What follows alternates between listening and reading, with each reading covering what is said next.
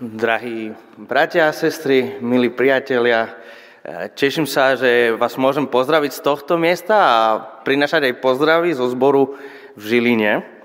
A teda už ako Dušan povedal, asi viacerí z vás, keď ste videli oznámené alebo povedané moje meno, ste si povedali, že to moc žilinské, ani oravské, ani kisucké neznie. A mali ste pravdu. Teda moje celé meno, ako zaznelo, je Jose Calvo Aguilar, čo keby vás veľmi zaujímalo, dá sa preložiť do slovenčiny, je to Jozef Plešatý Orol.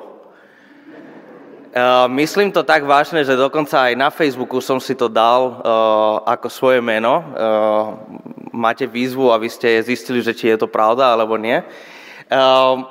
A pochádzam zo Španielska, inak to asi za tých 11 rokov, čo som na Slovensku, prvýkrát sa mi stalo, že by som spieval piesem po španielsky. To, to naozaj, keď som sa dnes zobudil, som nečakal, že, že budem spievať po španielsky, ale to bolo príjemné prekvapenie. Pred 11 rokmi, teda, ako som povedal, som sa presťahoval do Žiliny a to je taký príbeh, o ktorom by sa dalo dlhšie hovoriť a nechcem tým zobrať veľa času, ale Plánoval som prísť na rok. Plánoval som prísť na rok, ale pán Boh mal iné plány a jeho plány boli lepšie ako moje, jednoznačné. A ďaká Bohu, už môžem tu byť 11 rokov, slúžiť. Slúžim momentálne ako kazateľ zboru v, Žiline, Cirkvi Bratskej v Žiline. Tak mám veľkú radosť, že, že môžem tam byť a slúžiť. A zároveň mám veľkú radosť, že môžem tu byť, lebo je to prvýkrát, kedy som tu v nedelu na Cukrovej. Tak, tak Veľmi rád vás vidím a veľmi sa teším, že môžeme tento čas traviť spolu. Ale teda nie o sebe som prišiel hovoriť. A skôr ako sa pustíme do toho textu, do tých textov, ktoré boli prečítané, by som sa chcel spýtať na niečo, čo možno niekedy niekto z vás zažil. Šoferujem, šoferujem a zrazu majaky za mnou. Aj, aj, aj. Viem, že som šiel rýchlejšie, ako som mal. Um, policajné auto, ale um, tajné, teda e, nevedel som, že sú policajti za mnou, zrazu ma zastavia. Je to taká ulica v Žiline, ktorá už vedie na diálnicu a tak si to tak pýta pridať, pridať, ale je tam 50 a nešiel som 50 A často tie momenty, a, a, a možno som to zažil len ja, ale vyzerajú ako taký um, mocenský boj. Ako keby tí policajti sa mi snažili ukázať, kto je tu šéf. Kto má tu moc a kto tu moc nemá. Je to veľmi viditeľné, kto tu moc má a kto tu moc nemá. A tak moja stratégia vždy, keď ma zastavia, lebo teda nezastavili ma len raz, žiaľ, je vždy im veľmi, najasno dať, e, veľmi jasne najavo dať, že oni sú tí mocní a ja som ten podriadený. Veľmi sa ospravedlňujem. Áno, máte pravdu, viem, že som to nemal robiť. Ja viem, veľmi ma to mrzí. Máte absolútne právo, ja viem, že si zaslúžim pokutu. Je to taký mocenský boj a viem, že ja chcem e, moju peňaženku čo najmenej trapiť. Musím svoje ego čo najviac potrapiť. Jeden môj dobrý kamarát, keď ešte uh, nebol kresťan, a dokonca aj keď bol kresťan, nebudeme si klamať, keď často, uh, so, som ho viedol, som bol vedúci mládeže, on bol mladší odo mňa, tak som ho viedol a keď som mu povedal, že počuj, ale toto, toto nie je úplne dobre, čo robíš, toto možno by si mal inak rozprávať s ľuďmi, inak sa k ním správať. A on mal obľúbenú betu, čo mi neustále zopakoval nehovor mi, ako mám žiť. Ja neviem, či som toto dobre zapol. Som pravil, že nie som dobrý technický typ. Um, svieti to, takže vyzerá, že asi pôjde. Tak asi nie, nevadí. Zvládneme to aj bez toho. Neustále mi tento kamarát hovoril, nehovor mi, ako mám žiť. On si chcel žiť svoj život a ja mu nemám čo do toho kecať. Ehm, trochu tieto dva príbehy sa mi spájajú s tým textom, ktorý sme čítali o Eliášovi. tiež zažívame mocenský boj. Mocenský boj proroka s kráľom, mocenský boj proroka s veliteľmi kráľovej armády. Aj jednoznačné král si žije tak, že nehovor mi, ako mám žiť. Uh, mal som pripravené čítania, ale nebudem ich čítať, lebo som nevedel, že bude čítanie predo mnou. Tak, uh, tak poďme rovno do toho, čo, čo zažívame, uh, čo vidíme v tom texte. A ja som rozdelil ten text na dve časti, lebo zdá sa mi, zdá sa mi že vidíme tam dve konfrontácie. Najprv Eliáš konfrontuje a je konfrontovaný kráľom a potom Eliáš konfrontuje a je konfrontovaný veliteľmi. Takže poďme najprv, najprv k Eliášovi a Azachiovi. Azachia, Achazia, teda to je také meno, že dať Španielovi prečítať také meno, to, to budem musieť sa s Petrom porozprávať. Jeho príbeh nezachytáva len text, ktorý sme dnes čítali, ale pár veršov predtým čítame o jeho príbehu, lebo my to síce máme rozdelené, že je to druhá kniha kráľov a prvá kniha kráľov, ale pôvodne to bol jeden dlhý príbeh, jedna dlhá kniha, ktorá z dôvodov, ktoré teraz vôbec nie sú dôležité, bola rozdelené. Takže budem čítať ešte koniec prvej knihy kráľov, posledné verše, ktoré nadvezujú na to, čo sme, alebo teda idú predtým, ako to, čo sme dnes čítali. Achabov syn Achazia sa stal kráľom nad Izraelom v Samárii v 17. roku vlády judského kráľa Jošafáta. Nad Izraelom vládol dva roky, robil to, čo je zle pred hospodinom. Chodil po ceste svojho otca, po ceste svojej matky a po ceste nebatovho syna Jarobáma, eh, Jarobeama, ktorý strhol Izrael na hriech. Slúžil Bálovi a ucteval ho, čím uražal hospodina, Boha Izraela, presne podľa vzoru svojho otca. Achazia celý svoj život a, a zvlášť počas obdobia, kedy kráľoval, a my síce čítame, že dva roky kráľoval, v skutočnosti bolo to približné 14 mesiacov, ale podľa, kvôli tomu, ako oni počítali roky, tak sa to rátalo ako dva roky, lebo ten rok sa začal, odkedy začal kráľovať a teda už mu začal jeho druhý rok ale teda kráľoval 13-14 mesiacu, odmietal Boha. A miesto toho sa priklenil k cudzím bohom, k iným, ktorí vôbec nemali nejakú legitimitu a nejakú um, opodstatnenie v Izraeli. Bola to doba, v ktorej bohovia boli veľmi rozdelený podľa územia. Každý boh mal právo, mal moc nad nejakým územím, alebo teda aspoň tak uvažovali, a Bálovi nepatrilo Izrael. A napriek tomu Achazia aktívne odmieta Boha, hľadá iných bohov a tak pohrdá Bohom svojich predkov. Keď potreboval pomoc nehľadal u hospodina, ale hľadal u tohto bála, pretože pravdepodobne mu viac vyhovuje.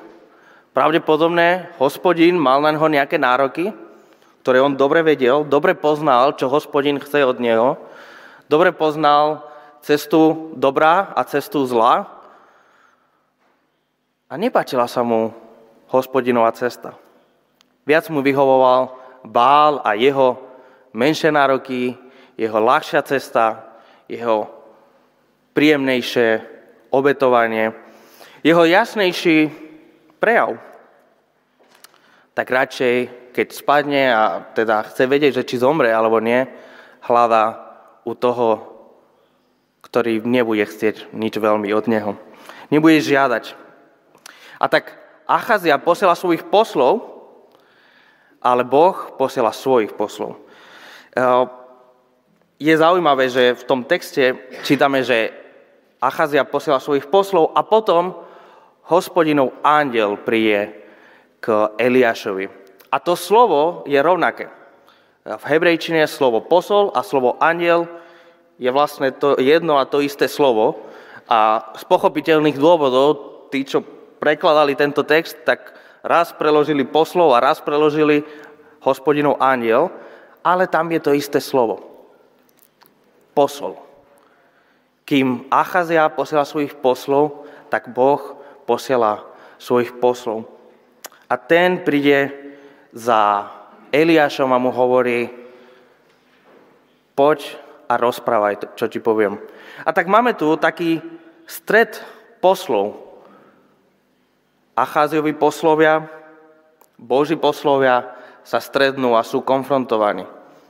V tomto texte, aspoň v tejto prvej časti, Eliáš ešte sa nestretol s kráľom. Ani nepotrebuje. Hovorí, že ani nestr- hovorí tým poslom, Eliáš hovorí tým poslom, nestracajte čas, nedajte sú dlhú cestu, veľkú námahu tým, že pôjdete k tomu Bálovi, k tomu ekronskému Bohu, niekde ďaleko. Všet, ušetrím vám čas. Toto hovorí Boh. Toto sa stane s tým vašim kráľom. Boh zastaví plány Achazil. Boh zastaví poslov, pretože on má posolstvo. On je ten, kto hovorí. On je ten, kto chce, kto chce niečo prevraviť. A tak ako reagujeme, keď Boh zastaví naše plány? Ako reagujeme aj my, keď Boh nás navštívi tam, kde sme, na tých našich cestách, uprostred všetkých našich plánov, uprostred toho, ako sa naháňame za všelijakými vecami, za kariérou, za prácou, za rodinou, ako sme plní starosti s tým našim každodenným životom. Ako reagujeme, keď nás Boh zastaví a navstívi? Lebo jeho navstívenie nás postaví pred otázkou, čo urobím tvárou tvár Boha živého. Čo urobím, keď Boh ma zastaví a zastaví všetky moje plány? A tak pokračujeme v tom príbehu a máme tu druhú časť, ten príbeh um, Achazia, uh, Eliáša, pardon, s, s veliteľmi. Achazia je postavený pred tým, že Boh zastavil jeho poslov, že Eliáš sa stretol s nimi a im dal posolstvo. Veľmi dobre pozná, kto je Eliáš. Stačí, že mu povedia, e, ako mu to povedali, mal plášť zo srdci a bedra prepasané koženým opaskom a hneď vie, že to je ten Eliáš, to je ten, čo mi ide robiť problémy. Dobre ho poznám. Ten, s ním to bude zle. Ako on reaguje na toto Bože navštívenie? Ako on reaguje na to, keď Boh zastaví jeho plány? Reaguje hrdosťou a pichou. Reaguje tak, že posiela vojakov, aby chytili Eliáša a ho zatkli, aby ho zastavili. Chce sa pomstiť za to zlé prorostvo, za to zlé posolstvo, ktoré mu dal.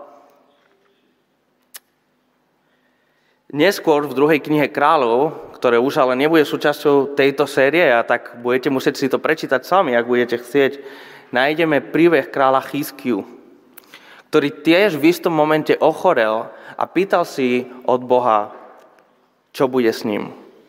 A vtedy iný veľmi známy prorok, prorok Izajaš, mu hovorí, daj si do poriadku svoju domácnosť, daj si do poriadku všetko vo svojom živote, lebo čo skoro zomreš.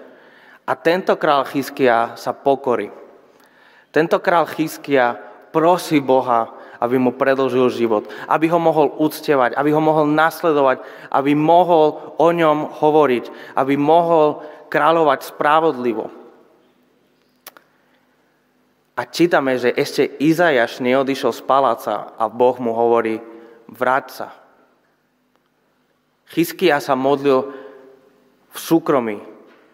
Nie ako divadlo pred Izajašom, nie aby sa predvádzal, nie aby sa ukázal ako zbožný, ale tam, kde ho nikto nevidí, kde, ho, kde sa pred nikým nemusí ukázať, kde nikto nebude súdiť jeho výkon, či je dostatočne zbožný na vonok, či, je dostatočne, či dostatočne vyzerá a pôsobí. Ale sám pred Bohom sa pokorí a Izajaš ešte neodišiel z paláca a sa vráti. A mu povie, Boh ti ešte dá 15 rokov života. A tak vidíme dvoch podobných kráľov. Obaja dostávajú od Boha posolstvo smrti. Posolstvo toho, že daj si svoj domov do poriadku, lebo čo skoro zomreš. Ale jeden reaguje pichou a druhý reaguje pokorou. A tak je otázka na nás, vrátim sa k tej otázke, ako reagujeme, keď Boh zastaví naše plány. Ako reagujeme, keď Boh navštíví náš život s kľúčovým posolstvom, pre ktorým musíme reagovať, s otázkou, pre ktorou sa nedá utiecť.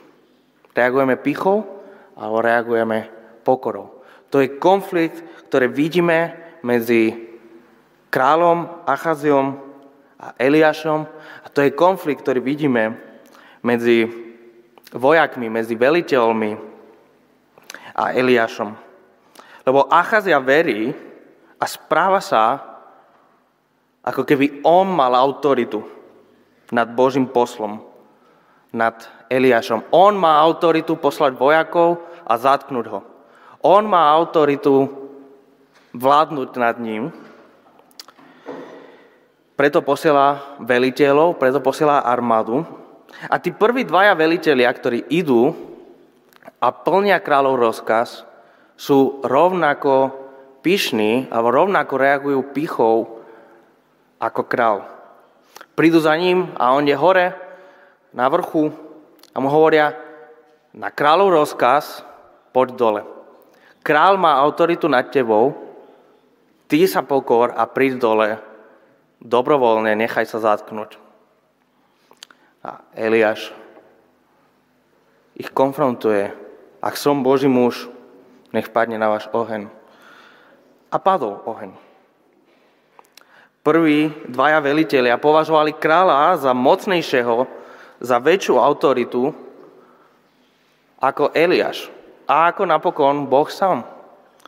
A to je otázkou, ktorá sa ťahá v tomto texte. Kto je najväčšou autoritou? Je najväčšou autoritou Bál Zebu? Je najväčšou autoritou král Achazia? Alebo je najväčšou autoritou hospodin a jeho posol? Títo velitelia znevažujú Eliáša a ich znevažovanie Eliáša je znevažovanie Boha samotného. A je to až tretí veliteľ, potom ako dvaja velitelia a sto mužov zomrelo, absolútne zbytočné. Je to až tretí veliteľ, ktorý si uvedomuje, aká je skutočná štruktúra velenia v tomto svete. Kto skutočne vládne, kto skutočne má autoritu. On neprichádza k Eliášovi ako píšný človek, ktorý mu rozkazuje, ale prichádza s pokorou a hovorí, Boží muž. Hneď prvé, čo povie, uznáva jeho autoritu. Priznáva, že on je väčší. Že Eliáš je väčší ako ten veliteľ. Ber prosím ohľad na môj život i na životy týchto 50 služobníkov. Veľmi jasné je tu jazyk autority, je to spôsob komunikácie, v ktorom jasne dáva najavo vo všetkom, čo hovorí tento veliteľ, že priznáva, že vyznáva, že Eliáš má autoritu nad jeho životom. Že má moc nad jeho životom. Že môže poslať oheň a ho prosí aby sa zlutoval, aby sa zmiloval nad ním a nad všetkými ostatnými. A jeho podriadenie sa Eliášovi je to, čo mu zachráni život. Až vtedy, keď sa podriadí, Boh hovorí Eliášovi, chod s ním. Nemusí sa bať. A tak máme záver príbehu a Eliáš ide k ním ide až ku kráľovi a povie mu to isté, čo prvýkrát počul. Tie isté slova. Takto vrávi hospodin, pretože si vypravil poslov, aby sa uchádzali o radu u ekronského boha Bálzebuva. Pretože si vypravil poslov. Keby, keby si nebol vypravil poslov, možno veci mohli byť úplne inak. Ale pretože si vypravil poslov, ako by nebolo Boha v Izraeli a možnosti sa obratiť na jeho slovo, nezídeš úsložka. Ale na ňom určite zomrieš. Bože slovo v tomto momente ostáva.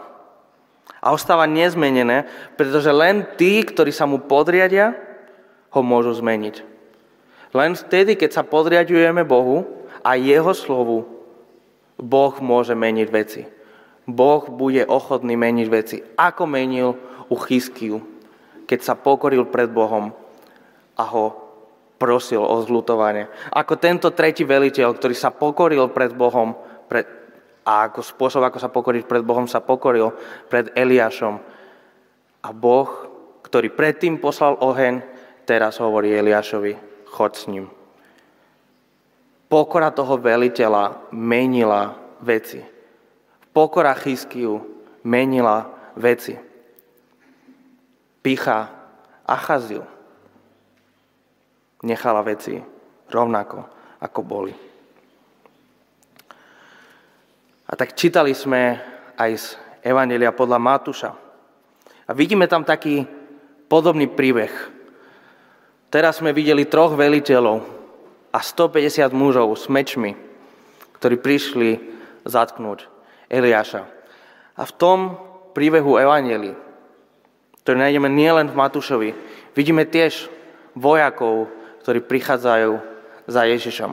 A vidíme učeníka, Matúš nám nechce prezradiť, kto to je, ale keby sme čítali ďalej, keby sme čítali Evangelium podľa Jana, by sme zistili, že je to veľmi blízky spolupracovník pána Ježiša. Je to Peter, ktorý vyťahol meč a odsekol ucho služobníka.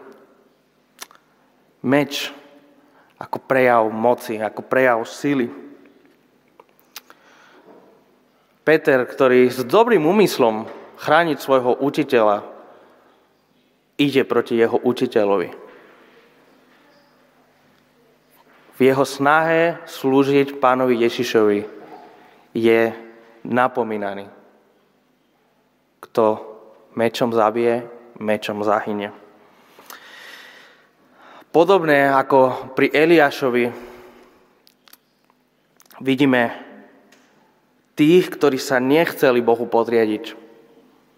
Ktorí sa nechceli podriadiť Bohu živému, keď prišiel v tele na zem.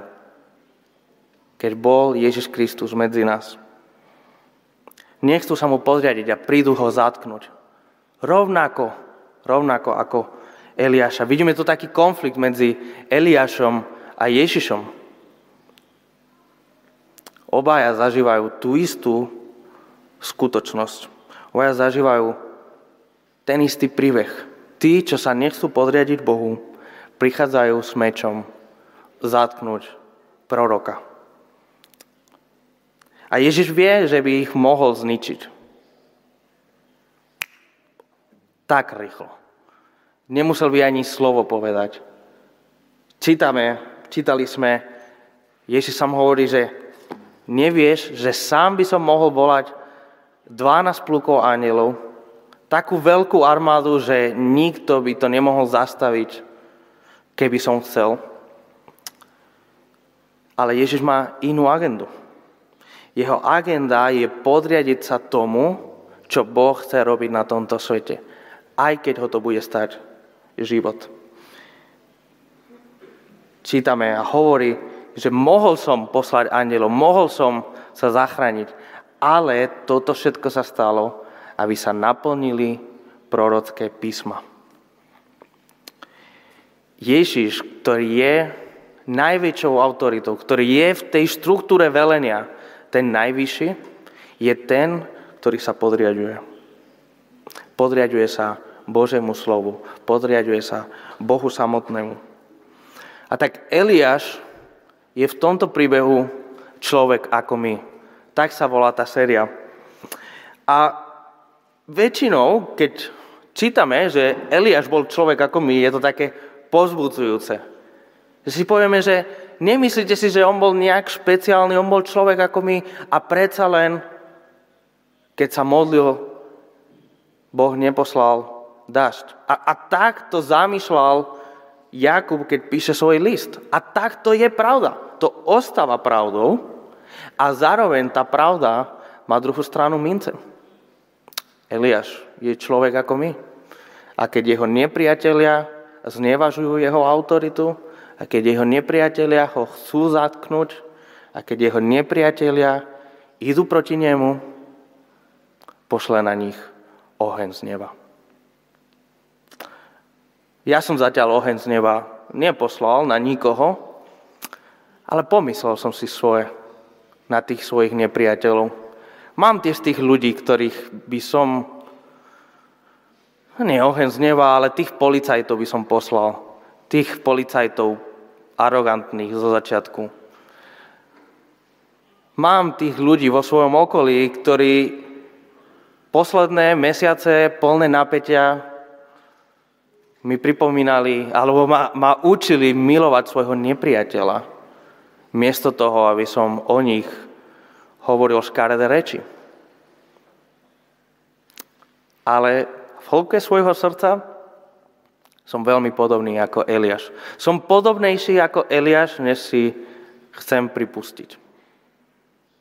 Tiež mám svoje spôsoby, ako by som potrestal svojich nepriateľov, ako by som reagoval na svojich nepriateľov, na tých, čo volia tú akúkoľvek stranu, ktorúkoľvek si pomyslíte, tú, čo nemáte radi, alebo ktorí majú ten názor na očkovanie a na vojnu na Ukrajine. Bez ohľadu na to, aký máte názor, tak vždy je ten druhý názor ktorý nás dokáže neuveriteľne vytačať.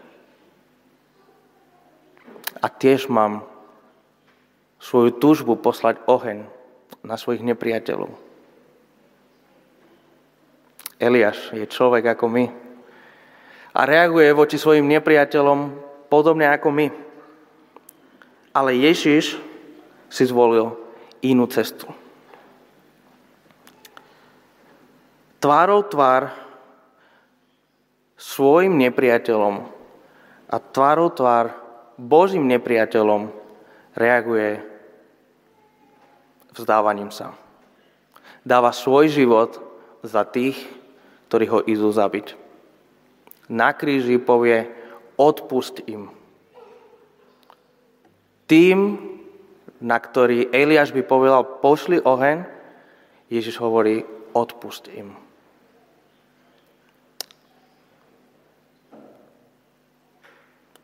A tak prvá otázka, ktorú by som chcel vám nechať na premyšľanie, na, na zvážovanie, nielen teraz najbližších minút, kedy aj budeme s nejakým hudobným podkladom premyšľať, ale možno na celý týždeň, je, že ako reagujeme na svojich nepriateľov, na tých, ktorí nám urobili zle, ktorí nás uražali, na tých, ktorí na rodinných obedoch nás zvýšia tlak. Ako reagujeme na svojich nepriateľov? Reagujeme ako Eliáš?